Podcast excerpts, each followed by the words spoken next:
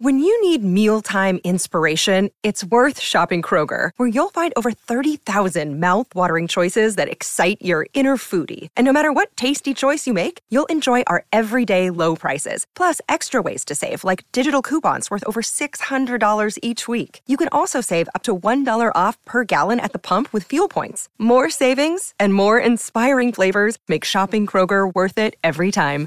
Kroger, fresh for everyone. Fuel restrictions apply. Mother's Day is almost here, and you can get her the most beautiful time tested gift around a watch she can wear every day from Movement. Whether mom's into classic dress watches, rare and refined ceramics, or tried and true bestsellers, Movement has something she'll love. And right now, you can save big on the best Mother's Day gift ever with up to 50% off site wide during Movement's Mother's Day sale at MVMT.com. Again, that's up to 50% off at MVMT.com.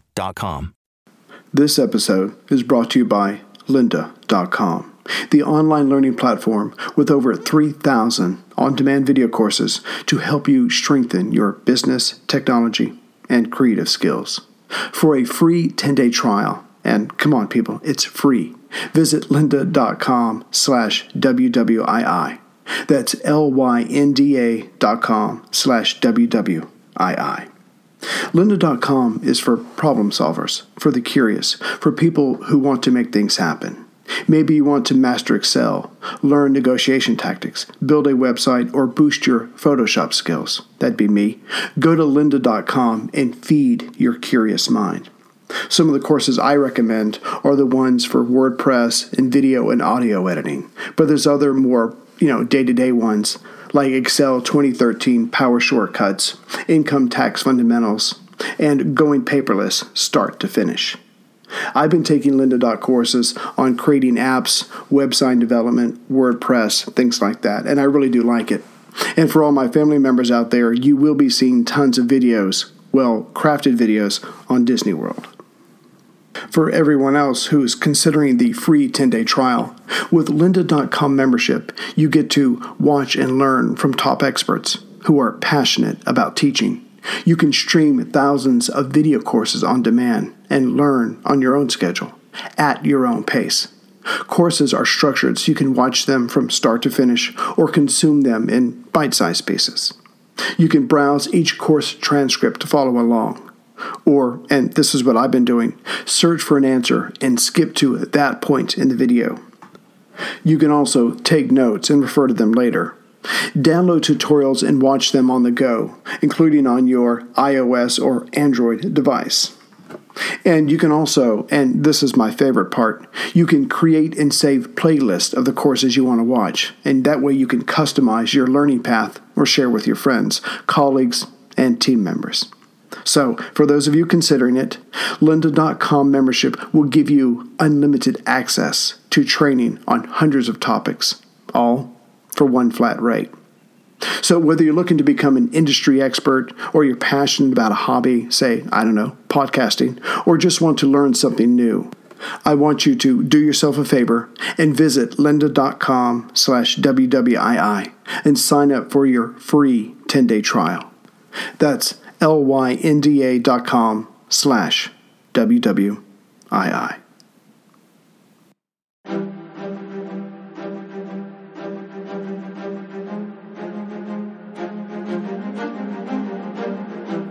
Hello, and thank you for listening to The History of World War II podcast, episode 129 Lend Lease. Wars cost money, a lot of money. Even if you win and you saddle the loser with reparations, one, they might not be able to pay, certainly not the full amount you spent, and two, you can't even begin to get back any of your money until you win. The Americans had learned this right enough after the First Great War. Only Canada and Finland had not reneged on their loans to America. But it was the first country, Canada, that would allow the U.S. President Roosevelt to channel help to Britain to fight Nazi Germany in the early phase of World War II. That is, until the American people, and more importantly, Congress, could be convinced to take down the wall of isolationist policies, whose intent was to keep the U.S. out of any future European conflict. After the Great War, America was content, arrogantly and blindly so, to only dabble in European issues when it so chose, most of the time choosing not to. Instead, the government of the U.S. decided it would be best to shine as an example to the rest of the world to follow. So, when issues like the League of Nations arose, the Americans watched. When disarmament flourished, the U.S. did its own thing. When there was talk of outline war, a strange concept the more one thinks about it, the U.S. paralleled the movement with its own Kellogg Briand peace pact. In other words, the U.S. did its own thing, wished the rest of the world the best, well, second best, and went about its business of business.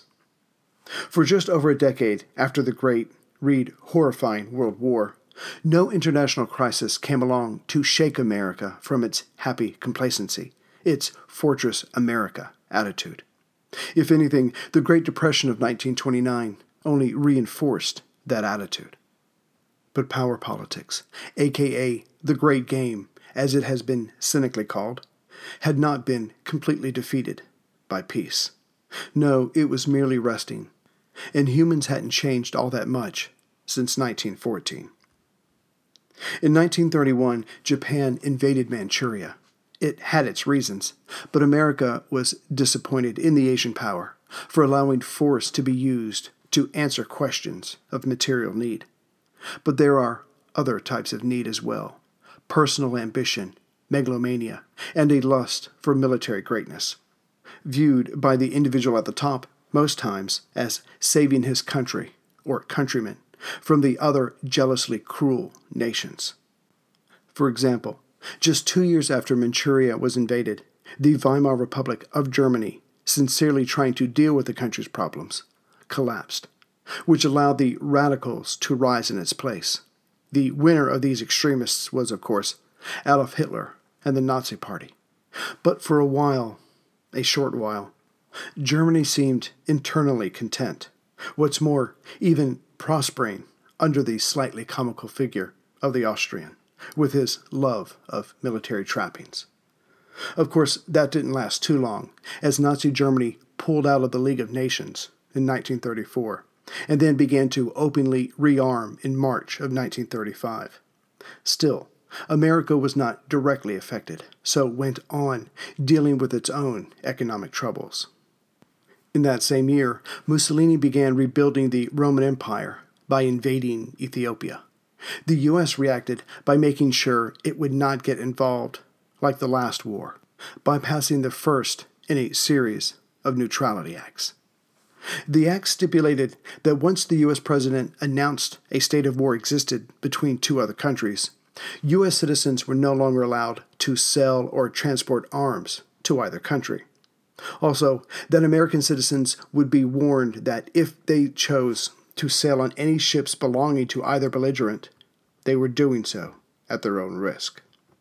The neutrality law only lasted for six months, but was easily passed again.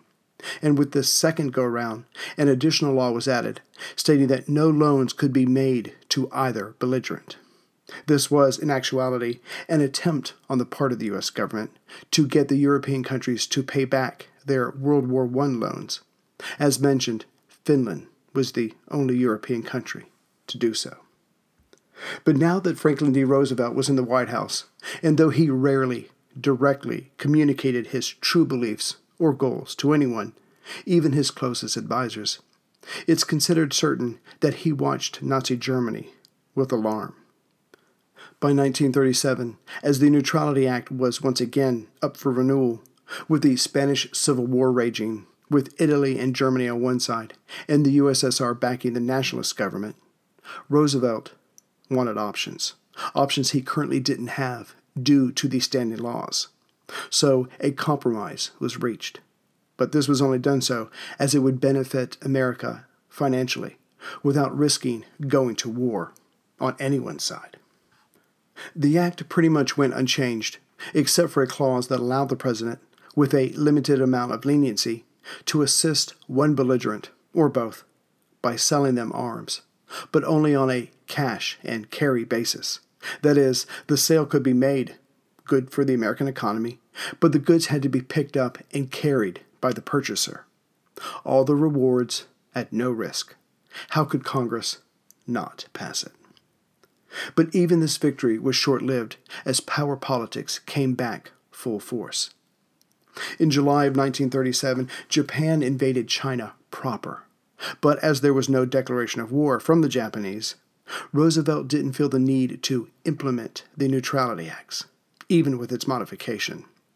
But this gesture really didn't help the Chinese, who did not have the money or the credit needed to arm themselves with American goods to a degree to fend off the Japanese. On a side note, Chiang Kai shek, and this would only get worse as the years went by, didn't trust most of his generals or the warlords supposedly on his side with those weapons in the first place. It was feared that they would settle local scores as opposed to pushing out the Japanese.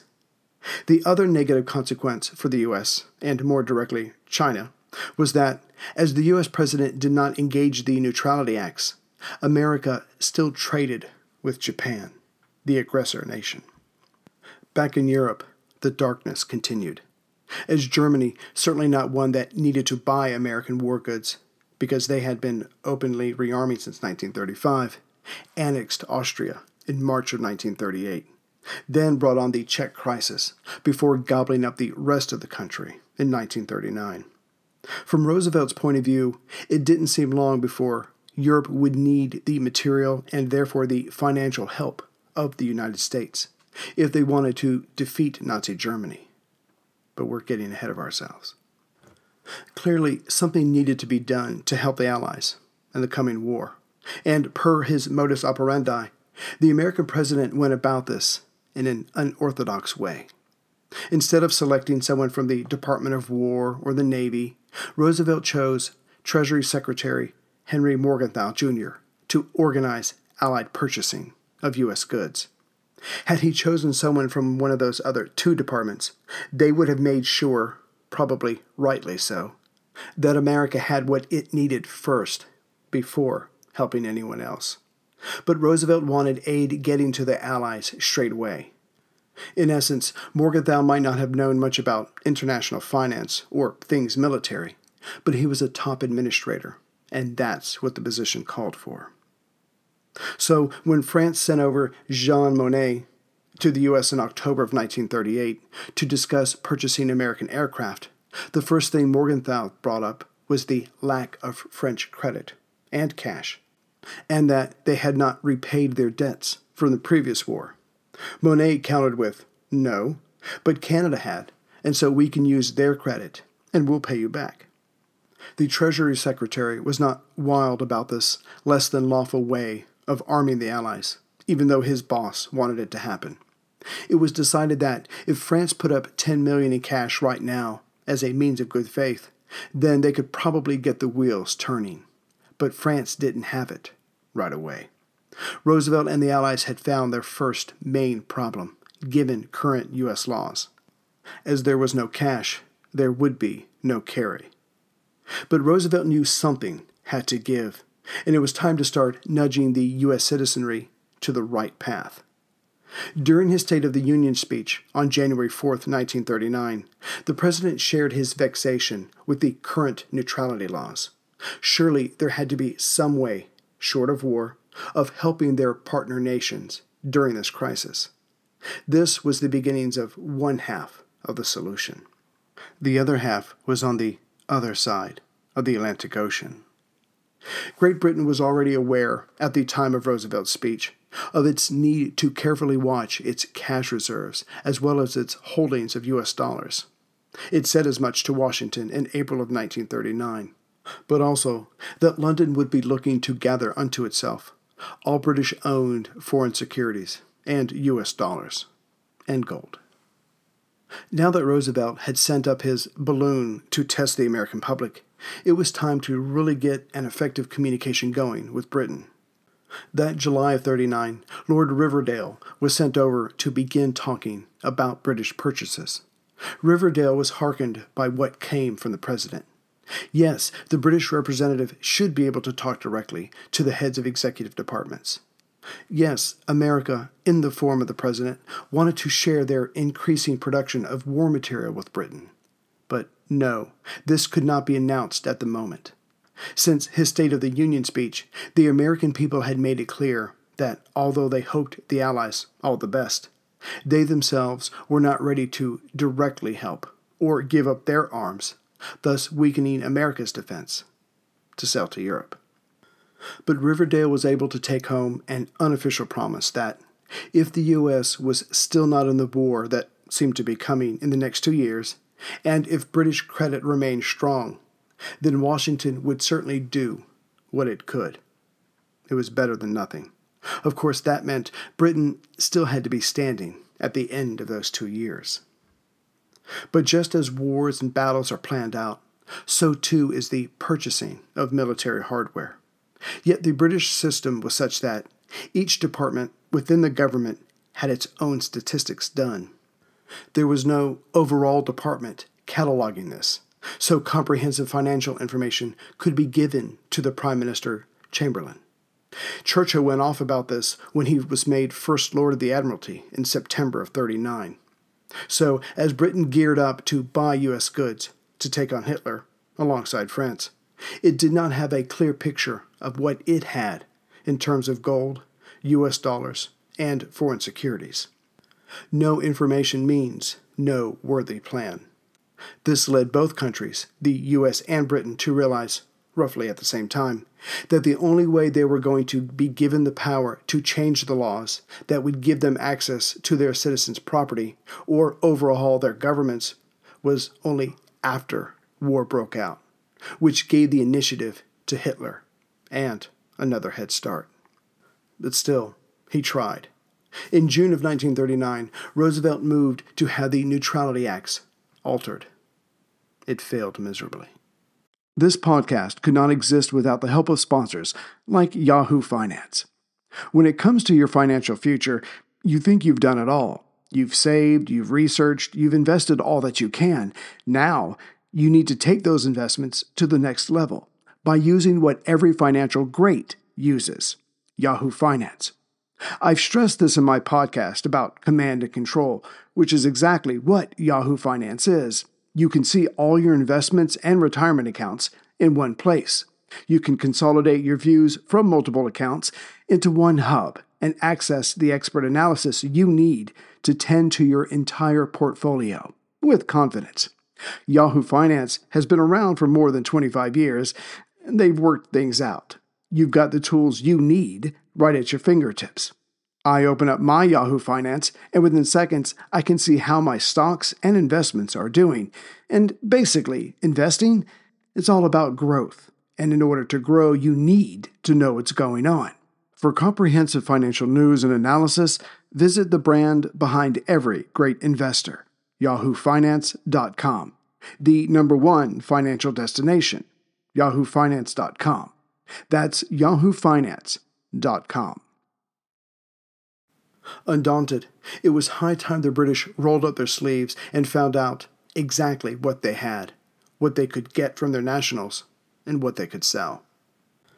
As this was done at the behest of the American government, the work led to rumors since then and after the war that the U.S. was taking advantage of Britain's needs in gearing up to fight Hitler. That is, Britain was stuck in between having to fight Germany or surrender and having to pay for American goods with U.S. dollars, which meant selling its gold, probably to the Americans, to raise dollars to then buy U.S. goods. But it's closer to the truth to say that, although Britain handed over a lot of gold before the Lend Lease became law, few British properties in the United States were sold, nor were any Latin American investments sold to raise funds. Roosevelt explained again and again to the British that until something could be worked out to extend Britain credit, this was how it had to be done. At least the gold coming into America assuaged some of the critics that Roosevelt was trying to drag the U.S. into the war. Gold has a way of doing things like that. And the plan worked. By the time Congress was ready to vote on the Lend Lease Act, Secretary Morgenthau was able to show records of how Britain had used up its dollar reserves, and then some. Between the end of the war and now, there have been many who claimed that FDR lied to the American public, that he wanted war, or that he wanted to use the war to stimulate the American economy, to use British money to pull the U.S. out of the Depression while getting his own country ready for war, and everything in between. His apologists say that his policies, as they changed and eventually morphed into the Lend Lease Act, really was his sincere attempt to keep the U.S. out of the conflict. It certainly seems true that FDR stayed focused on domestic politics and handled things outside his borders with no apparent overall grand strategy. If so, he wasn't the first, nor would he be the last. Managing foreign policy for a major power is like trying to solve a Rubik's Cube in the dark while you're drunk. The truth is, we will probably never know exactly what FDR was going for. He was too clever to state things bluntly. After all, the whisper of a president is louder than the scream from anyone else. He did not allow things to be written down and rarely gave anyone the full picture of what he was thinking. So, for all those who are stating facts, they are really just guessing and trying to sell something. Eventually, the war that everyone was expecting came in September of 1939. But then it didn't. As in, Poland was attacked, but then came the famous Sitzkrieg, or phony war, instead of the German forces being launched against the West. And though the Allies were given a reprieve, there wasn't much FDR could do to help, given the Neutrality Acts. But the president was gearing up for a renewal of the acts in late 1939. He proposed in September that belligerents be allowed to buy U.S. war goods on a cash and carry basis. The basis of this already was law, but he wanted it expanded, as in the president wouldn't have to check with Congress to make sales.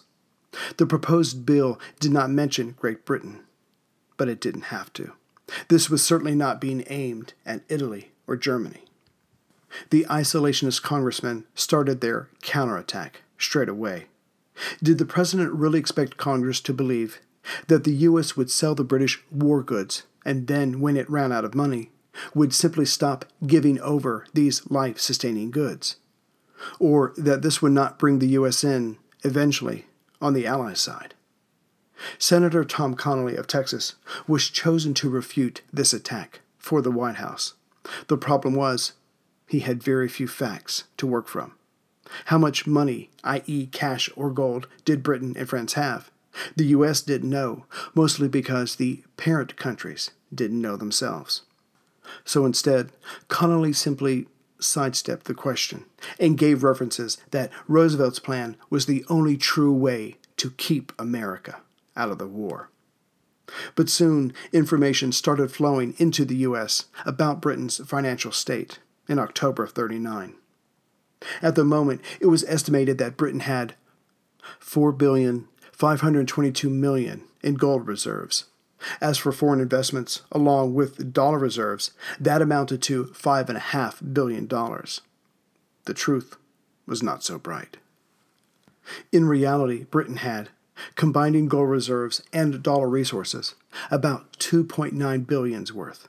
Sounds like a lot, but not nearly enough to purchase adequate arms or to feed the home island for the foreseeable future. Still, these real numbers were not known at the moment, but even had the higher estimates been true, it wasn't enough, and many in Britain and those on FDR's side in the United States despaired. This was clearly not enough to purchase goods to fight Hitlerism. Meanwhile, in London, the man who officially represented FDR and the U.S., the gloomy forecaster, was Ambassador Joseph P. Kennedy. He told the president of the situation in Europe like he saw it. The problem was, no one was liking what he was saying.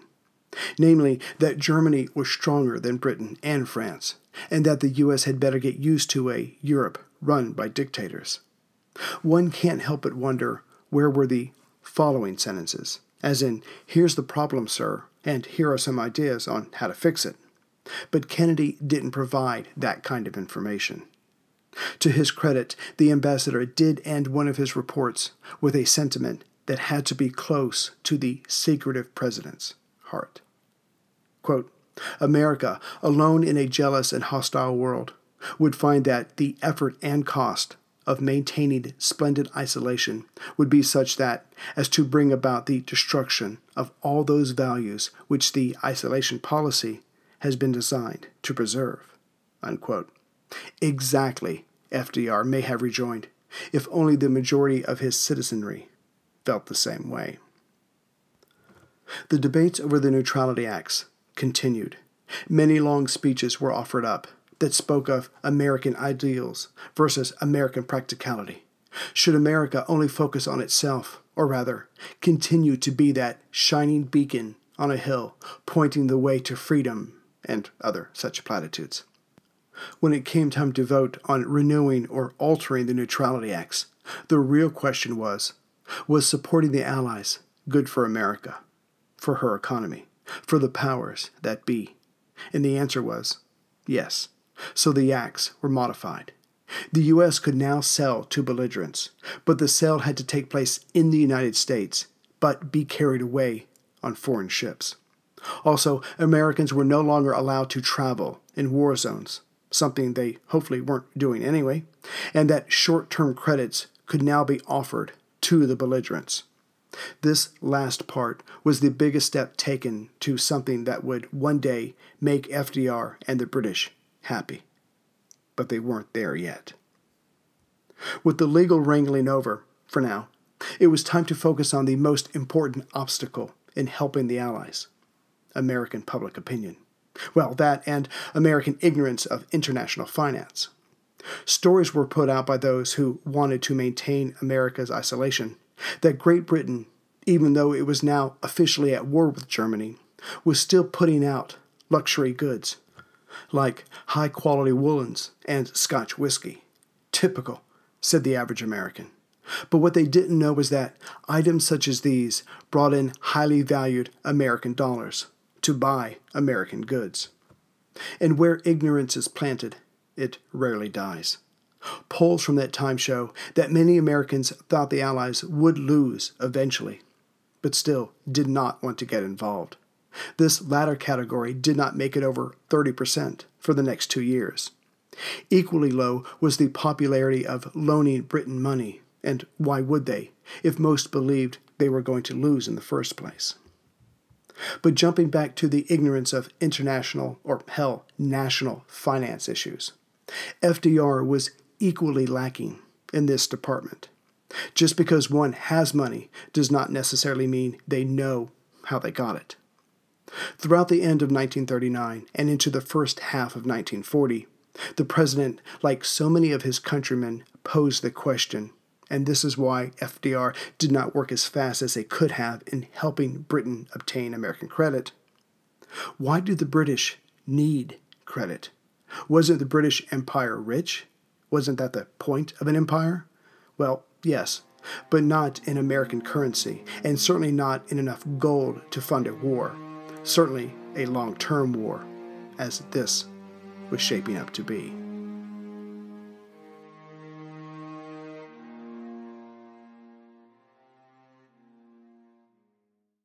Greetings, everyone, from Central Virginia. So, just want to say hi to some new members, and the next episode will be out uh, very soon. It certainly won't take two weeks. I'd like to say hello to Marcus M. from Pismo Beach, California, uh, Ken J. from Ontario, Canada, um, Felician T. from Falls Church, Virginia, local, yay, thank you. And Christopher Q. from Maylands, Australia. And Michael M. from Alberta, Canada. So thank you very much for the latest members, and I hope you're um, well, there's 50 some episodes, but eventually you'll be enjoying the episodes that I'm doing currently. Uh, I'd like to thank Keith D. from Calhoun, Colorado, from ordering a Churchill mug. And I uh, just want to say hi and thank you to Daniel R., who wrote in. I'm glad you liked the episodes, the membership episodes, the Caesar episodes, the Alexander episodes. So I'm glad you like them all. And to Ivan M., and I've actually gotten this question uh, several times. Uh, throughout the years. Uh, the music, the intro music and the exit music that I use are actually, and I hope this doesn't disappoint anybody too much. Uh, they're just some Apple loops that I found um, in GarageBand. So when I first started the podcast, I just went through a whole bunch of them, wrote them all down, and just uh, whittled them down one by one until I came up with those. So I'm glad you like them, Ivan. But unfortunately, um, I can't say that I wrote them or know who wrote them. They're just some random loops um, that, that came with GarageBand. So I will see you soon with the next episode. We're going to wrap up um, the Lend Lease thing pretty quickly because I'm excited. I want to get on to Russia. I'm trying, still trying to decide when to do the Stalin and FDR bio. But anyway, um, um, FDR obviously can wait. But um, that's my family upstairs making noise. Sorry. But so I'm just trying to figure out Russia and the Stalin bio, bio. But I'll figure it all out. And then once we get into that, um, we'll just enjoy the the quagmire that is the war in the East. Take care, everyone.